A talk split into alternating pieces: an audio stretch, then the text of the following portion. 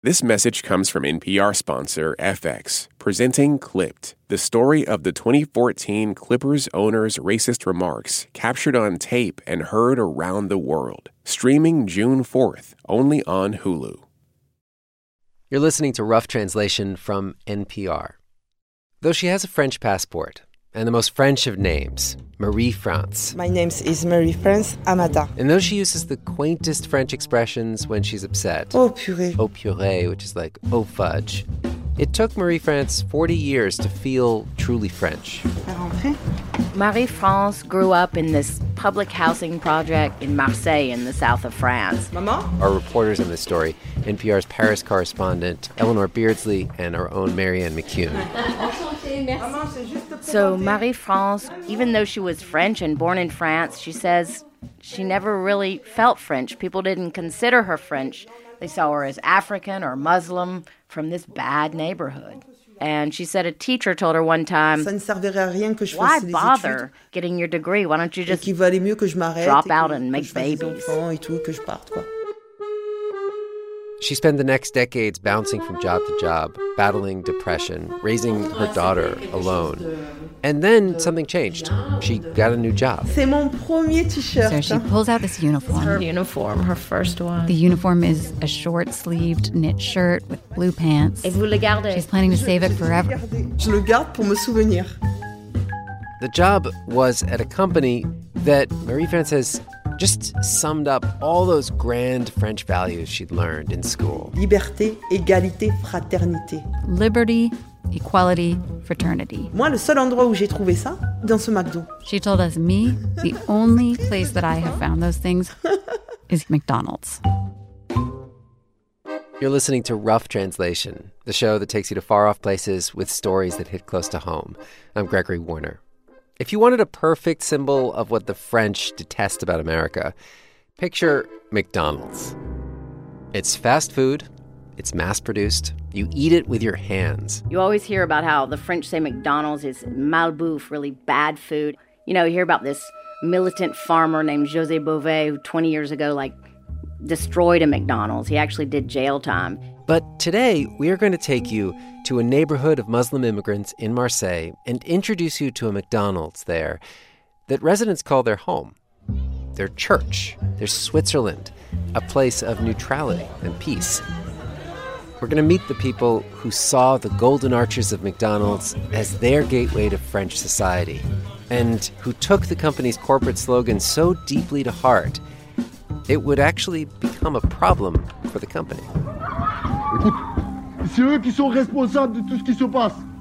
S'il vous plaît, personne ne rentre. This neighborhood this McDonald's is in is known mostly for bad things. Marseille is already known in France for its mafias and its drug gangs. And here's the McDonald's right up here. And the news out of this northern part of town is always about shootings and crime. Il y a de la drogue juste quelques mètres du McDo. The guy showing us around, Kamel Guémari, he's pointing out drug dealers on the streets we're passing. Kamel has a slender face, big brown eyes, big brown beard. He's the son of Algerian immigrants. Some of these doors are off, and the trash cans were all burned, and there's a couch upside down. So we're going up to the neighborhood where Kamel grew up. Up a lonely, winding road to this notoriously scary high rise complex called La Savine. He's taking us to this spot where he has a specific memory. There's only one bus that comes up here, he said. Kamel keeps telling me to put my mic down below the windows. He doesn't want to attract attention. And at the last turn in the road, this one kid is standing guard. No one else around. The, deep, the young guy there is wearing like a, a head mask, you know. A ski mask. He's the lookout for drug dealers. He's maybe 16. And Kamel says that easily could have been him 20 years ago. L'école de la délinquance, on apprend beaucoup de choses. It's when the guy steps out in front of our car that Kamel says, Watch out, and knocks my mic to the car floor. The kid strolls around to the window to find out what the hell we're doing here. Kamel tells him, I'm from here. And the kid's like, oh, okay, pardon, sorry. And goes back to his lookout spot. It's right around the next bend that Kamel points to a little courtyard. And he tells us it was here that Ronald McDonald intervened. In 1998, when Kamel was 16 years old, Ronald McDonald came to his high rise for a visit. Des blagues, He did his jokes, des devinettes, riddles, des tours de magie. and magic tricks. And Kamel says this visit from Ronald was a major event. People didn't come to this neighborhood from outside, let alone a guy with a red clown mouth doing magic tricks. And in fact, Ronald almost didn't do the show that day. He had to be coaxed into it by this guy. My name is F- uh, Fabrice Elbaz. Fabrice Elbaz. He was the restaurant manager at the time. He's Jewish, and he was the one who brought Ronald and a car full of snacks and decorations. And Fabrice says when they pulled up to the housing complex, Ronald McDonald started freaking out. Là où on, va, on se gare, juste à côté de moi, il y avait Right next to where we parked, Fabrice says there were three charred cars. So Ronald looks at him and he says, C'est là qu'on fait le truc. This is where we're doing the thing? For Fabrice, this young manager, it wasn't just about a magic show. This was a hearts and minds campaign, a directive from the very top, part of McDonald's corporate strategy. You court customers by showing up in their neighborhoods. McDonald's had put ping pong tables at the foot of the high rises, sponsored youth soccer leagues, the kids in McDonald's uniforms. Ronald's visit was a part of all that. So the actor playing Ronald reluctantly gets out of the car, changes into a striped suit, an orange wig. Fabrice sets up the snacks and party favors and the big orange bowl, the traditional McDonald's cooler with orangeade. More than a hundred kids showed up to see him. The neighborhood moms brought sambusas, these different traditional pastries and cakes, and the party was still going strong when Ronald had to go home. 5 p.m. sharp, he was a union actor. With kids still romping around and drinking their orangeade, Fabrice couldn't pack up the orange bowl and take Ronald home on time. So Kamel, who was then this lanky, sort of rumpled kid, he offered to bring it back the next day. Vous inquiétez pas et tout ça. At this point, Kamel's parents had split. He was living half on the street, sometimes with friends. He wasn't going to school. He was embarrassed about his dirty clothes, and also he had a lot of trouble reading, undiagnosed dyslexia. And Fabrice, though he's never met this kid from the worst of Marseille's public housing, Pas eu de doute du tout. he didn't blink an eye, Non, non, j'ai j'ai pas eu de doute didn't doubt him. Non, non. Kamel remembers him saying, Ok, on peut vous faire confiance. Okay, we'll trust you. Next day, Kamel rides a scooter over to the McDonald's, carrying the big orange bowl cooler with him, and he returns it to Fabrice, the manager. And then demandé euh, he asked, est-ce que c'est possible de pouvoir euh, travailler would it be possible for him to get a job? What Kamel did not realize, standing there, waiting for a yes or a no, was that there was something working in his favor. An anecdote that had been told and retold by top executives and franchise owners at McDonald's all around the world. And it was a story about the LA riots of 1992. No peace! No justice! No! After the acquittal of a group of white police officers who'd been videotaped beating an unarmed black man named Rodney King, residents in poor black neighborhoods started setting stores and restaurants on fire. But they spared McDonald's. McDonald's, they explained to reporters, was theirs. McDonald's served students free lunches, given out coffee to neighbors, and employed their kids. This was all part of corporate strategy. Other franchise owners were encouraged to hire local. Some of them started paying employees while they did their homework or gave bonuses for good grades, even offered tutoring. Et ça faisait partie marketing. Fabrice says, yeah, those things are part of marketing. C'est du marketing. C'est du marketing pur. A way of saying, On est là. we are Et here, on reste là. we're going to stay here, and Et we're on here est to là help. aussi pour aider.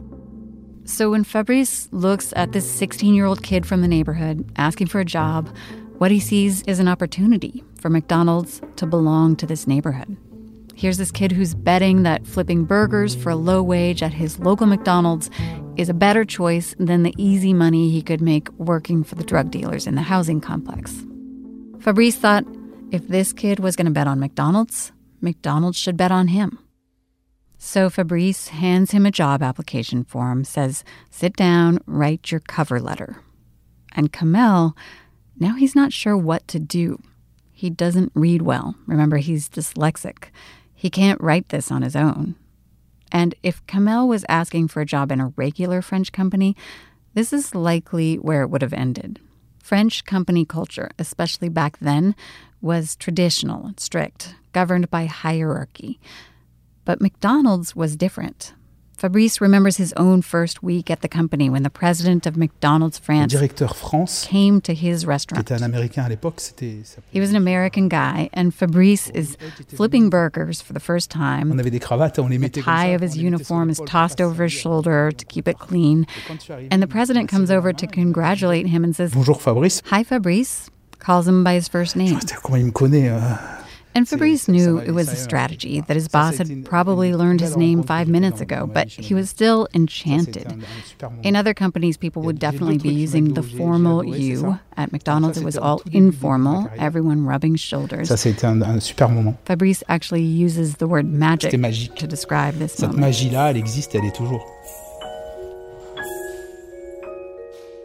So, in that moment with Kamel, this teenager who can barely read, standing there unable to fill out his job application, Fabrice just helps him.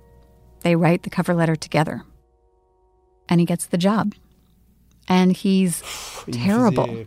He doesn't show up on time. He gets angry when his supervisors give him an order he doesn't agree with. He misses whole shifts, whole days, whole weeks with no warning. And then Fabrice says he'd show up, all apologies. Après, pendant un mois, on le voyait plus. Sometimes Fabrice says he wouldn't see Kamel for a month. il me disait, là-bas, And then he says he would personally walk over to Kamel's housing complex, find him, and bring him back. Il est là-bas, j'allais le chercher, revenez. Fabrice saw something in Kamel. First, the way he'd watch and listen and learn, how he remembered everything he was told.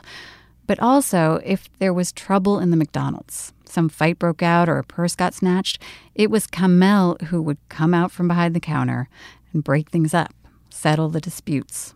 When Fabrice looks at Kamel now with his combination of muscle and charisma, he thinks Je pense que c'est un gars, s'il n'était pas rentré chez McDo, he's a guy who, if he hadn't ended up at McDonald's, ce serait vraiment un, un, un gros bandit, he would be the biggest crook on the block. un gros, gros voyou du coin, ouais.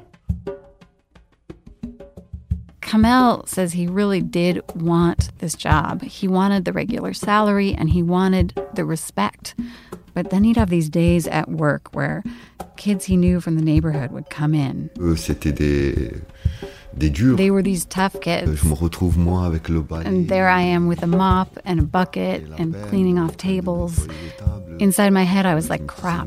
When I was out on the street, I was tough. And now they're going to say he does the housework. il fait le ménage. On the side, when he wasn't showing up at work, Kamel started dabbling in crime. A little carjacking, delivering drugs across France, even to Spain. It paid better than McDonald's. When he was 18 or 19, he didn't show up to his McDonald's shift for a full six months. And then he remembers this day. He was back in town and he ran into some of his former coworkers. Reviens, reviens, pointer, reviens. Come back. Come back to work. You're still on the schedule, they told him. sur les plannings. People had basically been covering for him as if he was just out for a sick day. So he walks back into the restaurant and he says, Je suis revenu, I came je back me suis changé. and I've got my uniform on. Là, le directeur, il s'est mis en colère, mais fort. Il m'a dit, qu'est-ce que tu fais là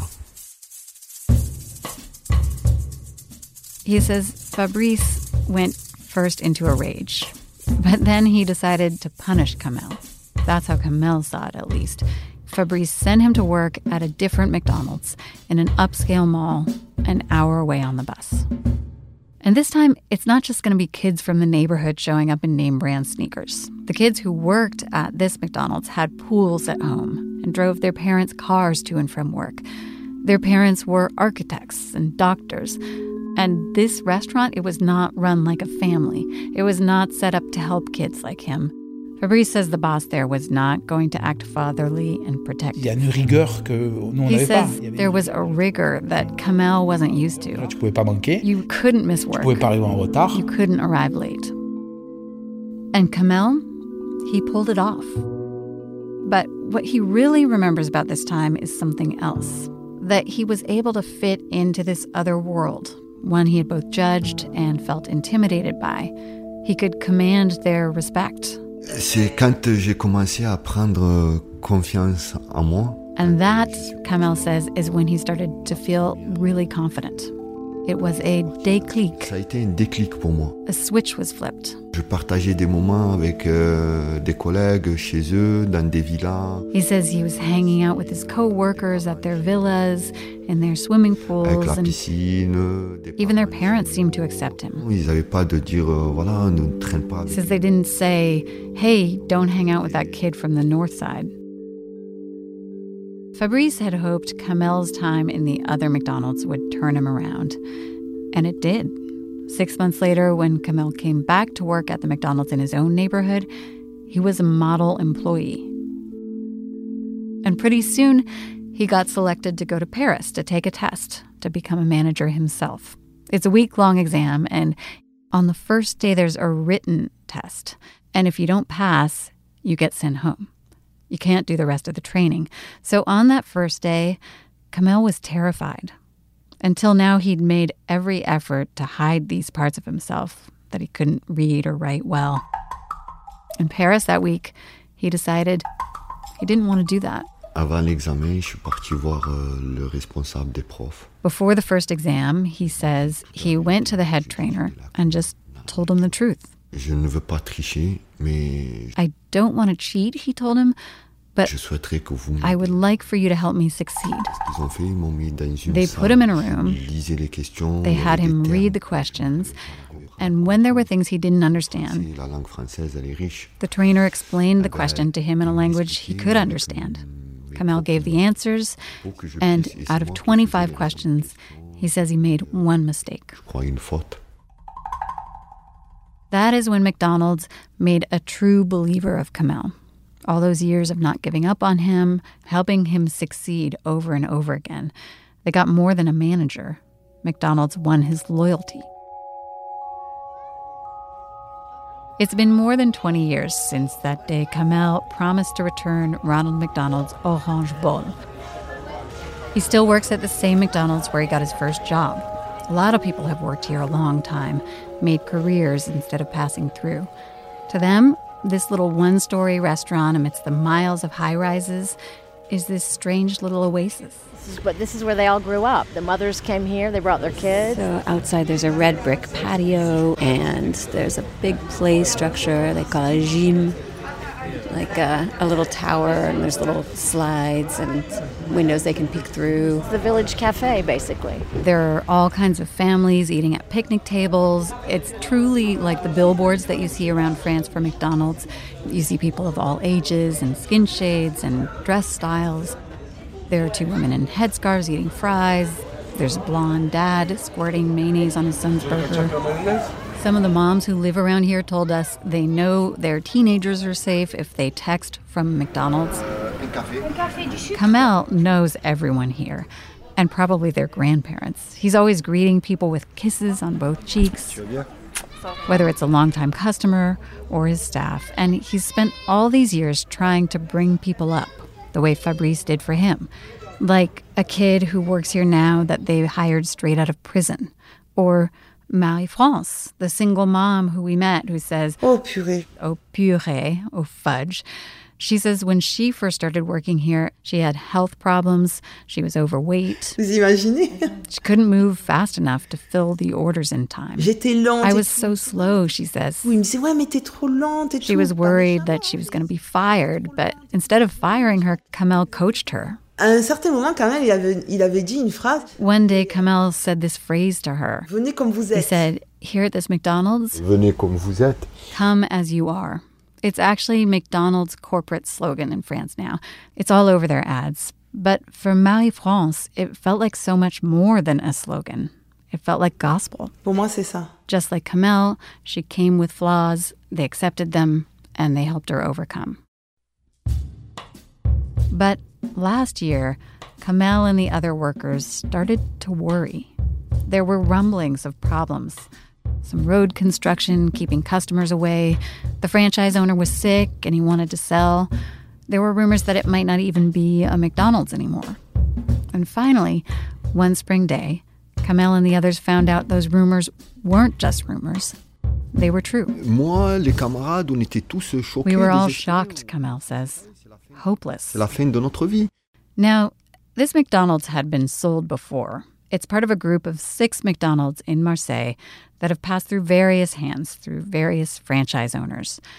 But it's always been a McDonald's since 1992. Now, with the threat of the Golden Arches coming down, Marie France says they started trying everything to save the restaurant. Aller nettoyer, nettoyer le mur, nettoyer les coins. on The franchise owner told them they had to run a tighter ship to work faster and make the place shine, clean the walls, clean every nook and cranny. And so they did. They got on their hands and knees to scrub the toilets. Incroyable quoi. C'était. They made the euh, place impeccable. Nettoyage, mais c'était impeccable. When that didn't work, they started taking things into their own hands, trying to figure out someone to buy the franchise and keep it a McDonald's, meeting with a lawyer to see if they could stop the sale. But still, one hot summer day, the owner announces he's sold it. And while the other five of his McDonald's are going to a new franchise owner, this McDonald's will not be a McDonald's anymore. And Kamel, he calmly locks himself inside the McDonald's with a gallon of gasoline. Once he's inside and no one else can get in, he starts live streaming on Facebook. Même pas moi-même, j'ai envie de me faire du mal. Mais de vivre. On the video, you can see how skinny he's gotten. He's got bags under his eyes. He's only sleeping two or three hours a night. He's at risk of losing this place where he has spent half his life. He loves this place. There are all these people there who look to him to know what to do, and he says he let them down. So he starts pouring the gasoline all over himself. Marie France is outside with a bunch of the other employees, knocking on all the doors, calling for help, shaking, crying. Alors s'il vous plaît, il y a 77 salariés qui sont mis, 77 salariés qui sont mis au carreau. Il veut pas voir ça. Rough translation. veut pas vivre ça. Back in a minute.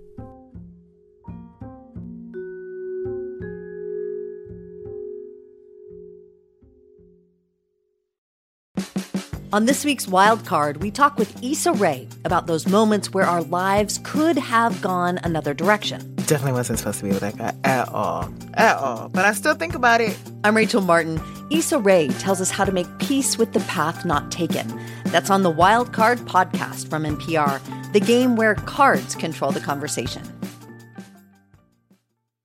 Instead of scrolling mindlessly, engage mindfully with the NPR app. With a mix of on demand news, stories from this station, and your favorite podcast, you can relax without shutting off your brain. Download the NPR app today.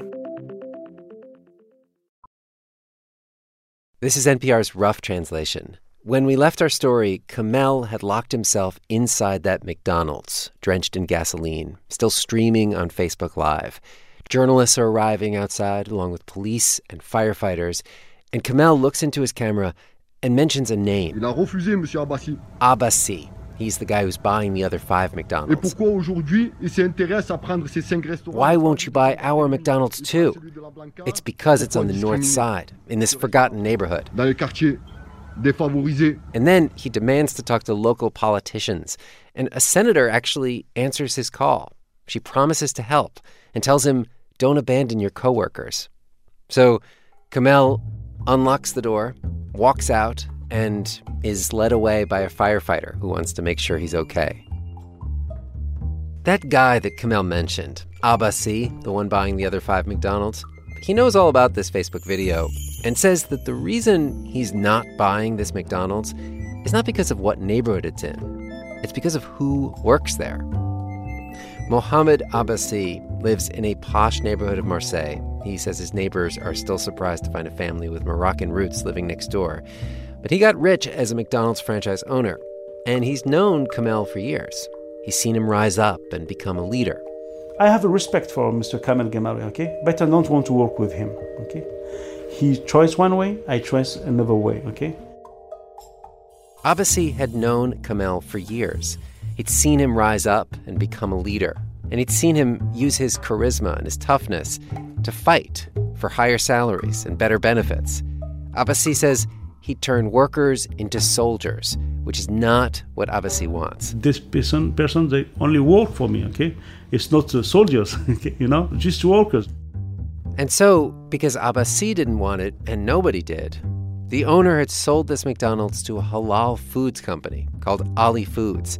McDonald's in France doesn't do halal. A couple weeks later, we asked NPR's Paris correspondent Eleanor Beardsley to head down to Marseille. Yeah, so I went down there and um, I was quite surprised. I, I see the McDonald's. It looks like a regular McDonald's on a busy traffic circle. Till you get closer, all the windows of this McDonald's had black trash bags taped up so you couldn't see inside. And you see all the posters in the windows, union posters. Open to dialogue, says one in big red letters. One of them says, Total support to Kamel Guémari, who wanted to sacrifice his life for us. Let's go see. Bonjour, Eleonore. Bonjour. So people are still wearing their uniforms. It's just a couple employees in here. I'm looking at the mattress on the floor where some employees have been sleeping here every night since it's been occupied. So I ran into all kind of employees, even Fabrice, Kamel's first manager. Les musulmans qui sont dans And he was quartier-là. incensed, especially about the idea that they wanted to turn this McDonald's into a halal restaurant. Il y en a beaucoup restaurants halal dans le coin. Il y en a You know, there are already halal restaurants here. They don't need another one. aujourd'hui ce quartier-là. Fabrice is saying le lien, c'est le lien today this McDonald's is like a door to the rest of the world for people here. It's really a link to society. It's a link to the France outside of this neighborhood. avec la vie extérieure. Dans un In fact, everyone I talked to, but especially Muslims, were angered by this. They said opening a halal restaurant would be turning their neighborhood into some sort of Muslim ghetto. Oui, là on attend la, décision. Marie France, you know, before the decision, she's so dispirited and she says, Pour moi, j'ai l'impression qu'ils sont en train de rejeter tout le I feel like they're rejecting all the principles they wanted us to hold dear. l'intégration, Like integration, acceptance, being given a second chance. la seconde chance, Everything that gives us hope to succeed, they're rejecting now. tout quoi. They'd been McDonald's. McDonald's means something to the world. What does Ali Foods mean? Nothing. So that's why the black bags on the windows and the mattresses on the floor. Kamel has organized all these workers to block the sale until the court can decide. They sued to block it because they said this was not a legitimate company. It would go bust in six months and they would all lose their jobs, and it would be the French state who would pay their unemployment instead of McDonald's. They argue in court that the sale is actually a scheme to fire the McDonald's workers who had been there for years. And I was in the McDonald's when we were waiting for the court's decision. So everyone's sort of showing up today before the decision, uh, greeting each other. I think there's going to be more and more people. I'll never forget all the people coming in and out. People just from the neighborhood and people from other areas of Marseille. And you had like a, a congressman from Marseille and you had local officials. Hours pass. There's a long wait. Thankfully, they're open enough to be making fries. Ah yeah, you can. you can take the last. Okay, the McDonald's employees are sitting here waiting for the phone call from the court. There's a lot of media around. And they announced it, and um, the lawyer, they were on the phone with a lawyer, and uh, it just erupted. Everyone erupted. Oh my God, it looks like they won. And there's tears in people's eyes. I, it's, it's incredible. So the decision has made, the sale has been canceled. People are really happy.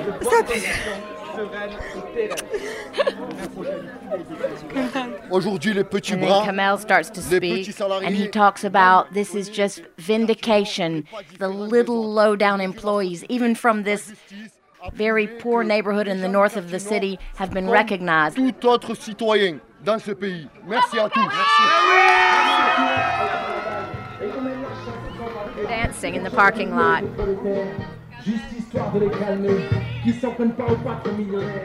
You know, everybody just was partying, and um, they're playing all these great left wing songs like the Italian resistance song from 1944 that everybody knows here. How does that go? Ciao Bella, ciao Bella, ciao, ciao, ciao. I mean, it's a great song.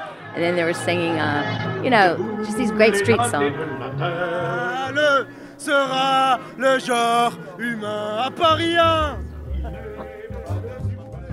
I thought this was going to be the end. I just thought, well, we're going to celebrate. They kept their McDonald's, and that's the end of the story. But that's when things got really complicated.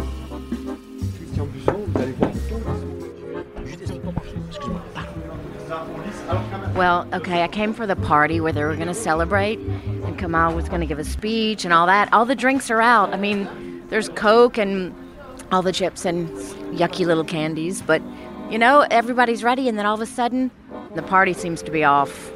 Did you literally walk in and to a celebration and see nobody there and it's just yeah, like some Coke? Exactly. All of a sudden, Kamel and people are rushing in. Like, what are you doing? Where are you going? They said, we gotta go. We gotta go to the other McDonald's. And why? What's going on? Abbasi is coming. He's he's shown up there. It's like, what do you mean? I, I just didn't get it at all. And um, I was totally lost, yeah.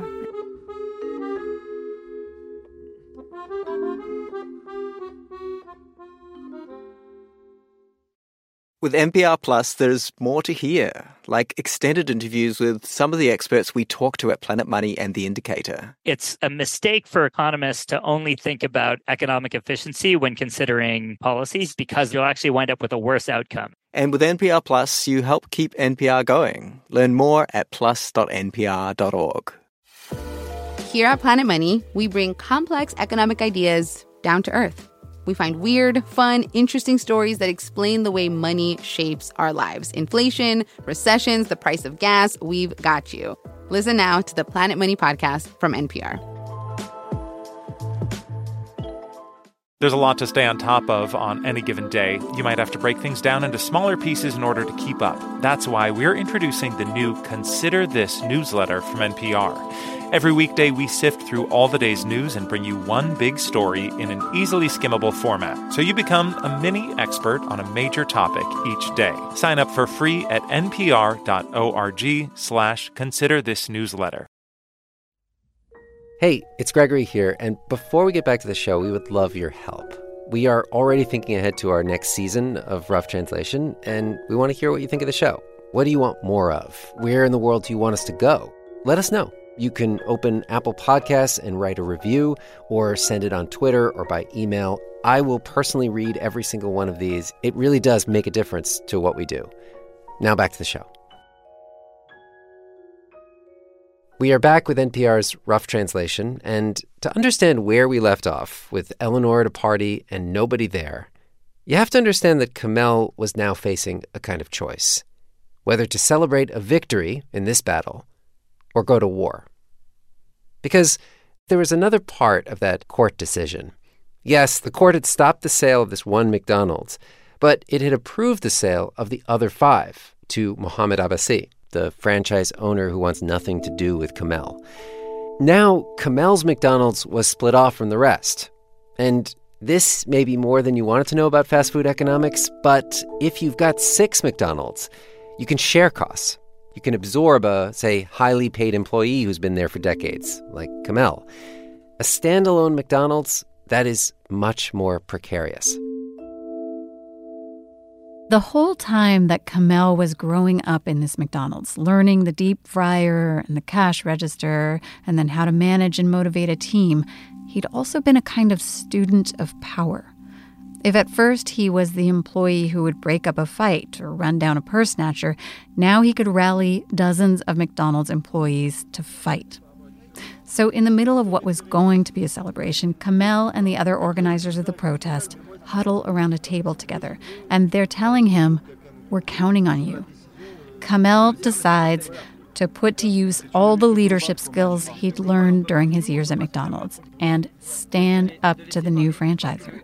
Stand up to Abbasi. He's going to try to reverse the whole sale. Oh my God, this next day I was kind of shocked. So we went around to these McDonald's, and well, it's cool and dark inside another McDonald's in Marseille. They were occupied. We drove up to McDonald's, regular McDonald's. You know, you you felt you could have been in America.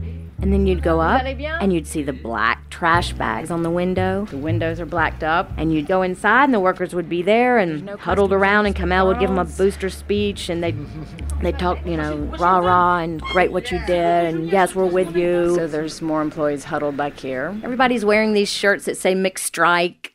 Mixed strike. It sounds like so there's a bit of an anti McDonald's aspect to this? You know, it's really funny. There should be a huge anti McDonald's, and this is what I can never quite figure out.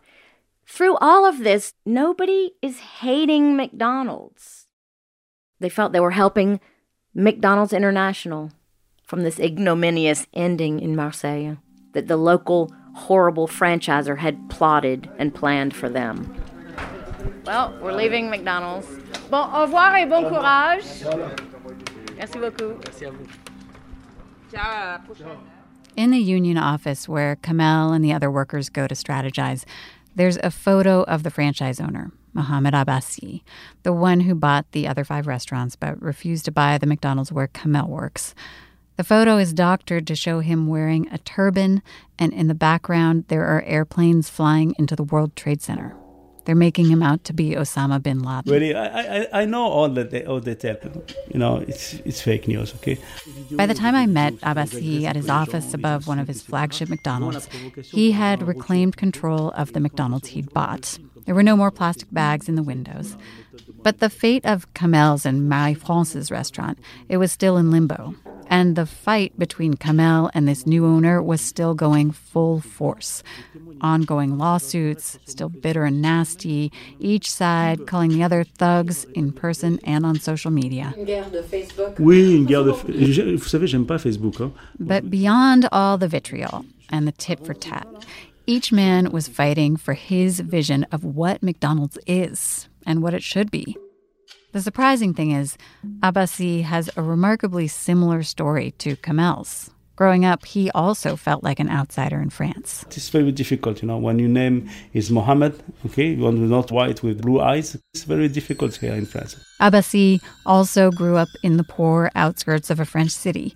McDonald's also gave him his first real break, and he rose up from there. And Abbasi has his own memories of being treated like someone worthwhile at McDonald's. He once drank beer with the president of McDonald's France. He speaks with me normally, okay? How are you? Fine? You know? I'm very uh, uh, shocked. McDonald's told each of them, come as you are. But Abbasi heard something different than Kamel in that phrase. Kamel heard, McDonald's is an institution that will take in hard luck kids and turn them into respected leaders. Abbasi heard McDonald's is a place where no matter who you are, if you work hard, you can rise up and get rich. Americans guys never tell me where we come from. He says they just want to know how much I can give them money, you know. How much I can earn for them. Ils se retrouvent au milieu de tous les tous les paradoxes français. Mohamed Abbasi says McDonald's is trapped in the middle of all the French paradoxes.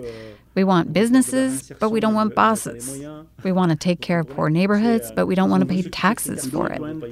He says before, the French left protested McDonald's, even cheered when a restaurant was torn down. And now they tell, oh, this restaurant is very important. He says now they want McDonald's to do social work, to take care of people. You need uh, McDonald's.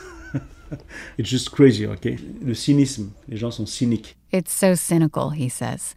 People are cynics.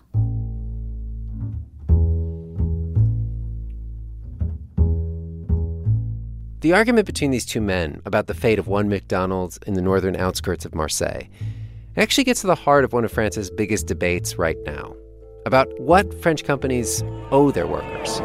You might remember that last year the streets of French cities were paralyzed by labor protests. Eleanor covered them all year. You know, President Macron, Emmanuel Macron, has come in and he said he wants to change the French rigid labor market and bring France into the 21st century. And what he's done is he's trying to reform that labor market. And, you know, the country really seems split. There's half the country that says, thank God, it's about time. It's way too hard to fire people, so you can't hire people, and everything is frozen. And then you have, you know, the left, which thinks you don't lay people off for shareholders. That's something you do in America where they let people just live on the street. Abbasi is not the kind of boss that would have kept teenage Kamel on his staff. Je suis pas un mec tendre, hein, ok? Qu'on soit bien clair, on peut pas faire du business en étant tendre, d'accord? Okay? I am not a tender guy, he says. You don't succeed in business by being tender. He has employees who've risen from the bottom to the top, And he might have hired Kamel, but he wouldn't have given him those third, fifth, sixth chances. Now, Kamel and his coworkers are making so much noise. Their fight to save their McDonald's is bringing so much bad press. It's making his McDonald's look bad. He just wants all that to go away. So he has changed his mind and he's offering to buy it. But only on one condition that he cut the four senior positions at the restaurant. So the McDonald's can stay a McDonald's only if Kamel leaves. If you don't take this solution, there are no solution to, for this restaurant, and I think that finally it will be closed. Okay, and all the jobs are lost. One way to look at it, Kamel's best chance of saving this McDonald's that he loves may be to abandon it. What's going to happen to Marie France? Marie France needs to speak with Kamel. Okay, you have a chance to leave. Okay, and to go to take a new job. But me, Marie France, I need this job. Uh, that's that's what what I, I tell to Marie France to tell to Kamel. Accept the solution that Mr. Mohamed Abbasi give you. Okay, don't think only about yourself, but think about the collectivity. Okay, about the collective.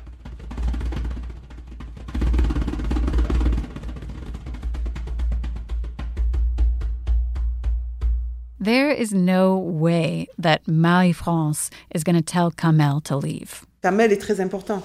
She says Kamel is very important. C'est notre bouclier. He's our shield. He's our protection. If it weren't for him and the others, I would never have been hired. These are people with heart. sont des gens de cœur. And she says more important to her than the job is the warrior she's become. Franchement, non. Je suis surprise moi-même.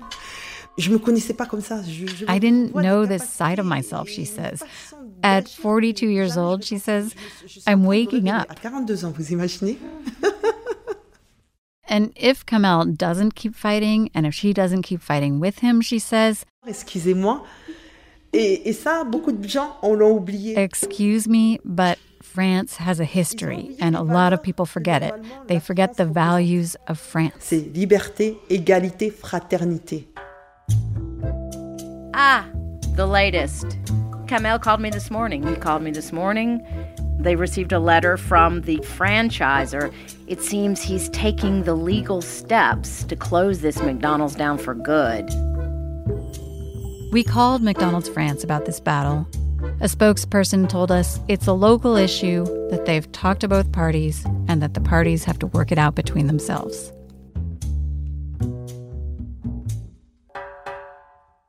There was one person who was willing to buy Kamel's and Marie France's McDonald's with all its warriors from the bottom to the top. And that person was Fabrice Elbaz, the manager who first hired Kamel 20 years ago. He's done well, and he says he can come up with the money. He says he's a capitalist too. Mais laissez-nous faire au moins. Après, si vraiment. He said he told McDonald's, let us try at least. And if we end up losing money, then you can shut it down. But he says McDonald's wouldn't give him permission to become the franchise owner. Et ils veulent pas. Fabrice's theory Mais le problème, c'est que ce qu'ils veulent pas non plus, c'est que nous, on devienne plus puissants que ce qu'on He says they don't want us to become more powerful than we already trop- are. trop importante. On this one point, everyone we talk to agrees that giving this McDonald's to Fabrice and the others, it would send a message around the world that you can occupy a McDonald's and win. So Fabrice, after 25 years with McDonald's, he's given up and is moving on to Burger King.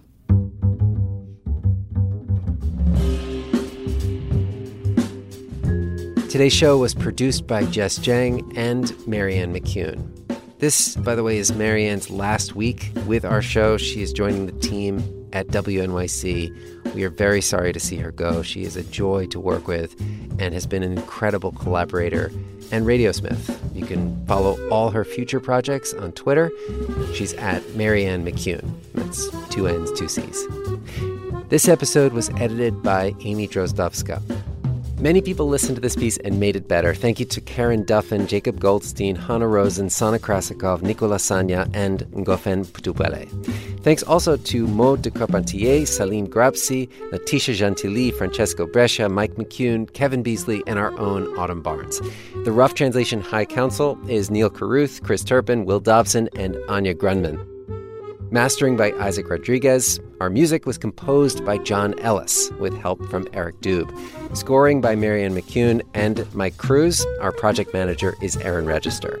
Don't forget to drop us a review at Apple Podcasts and give us your thoughts about the show and tell a friend about what you heard. It really does help us continue bringing these shows to you. And as always, we'd love to hear from you on email at roughtranslation at npr.org or on Twitter at roughly. I'm Gregory Warner, back in two weeks with more Rough Translation. On the Code Switch podcast, conversations about race don't start and stop with the news cycle. We know that race is always relevant, and we have new topics, new voices, and new stories for you every single week. Listen to the Code Switch podcast from NPR. Every weekday, NPR's best political reporters come to you on the NPR Politics Podcast to explain the big news coming out of Washington, the campaign trail, and beyond.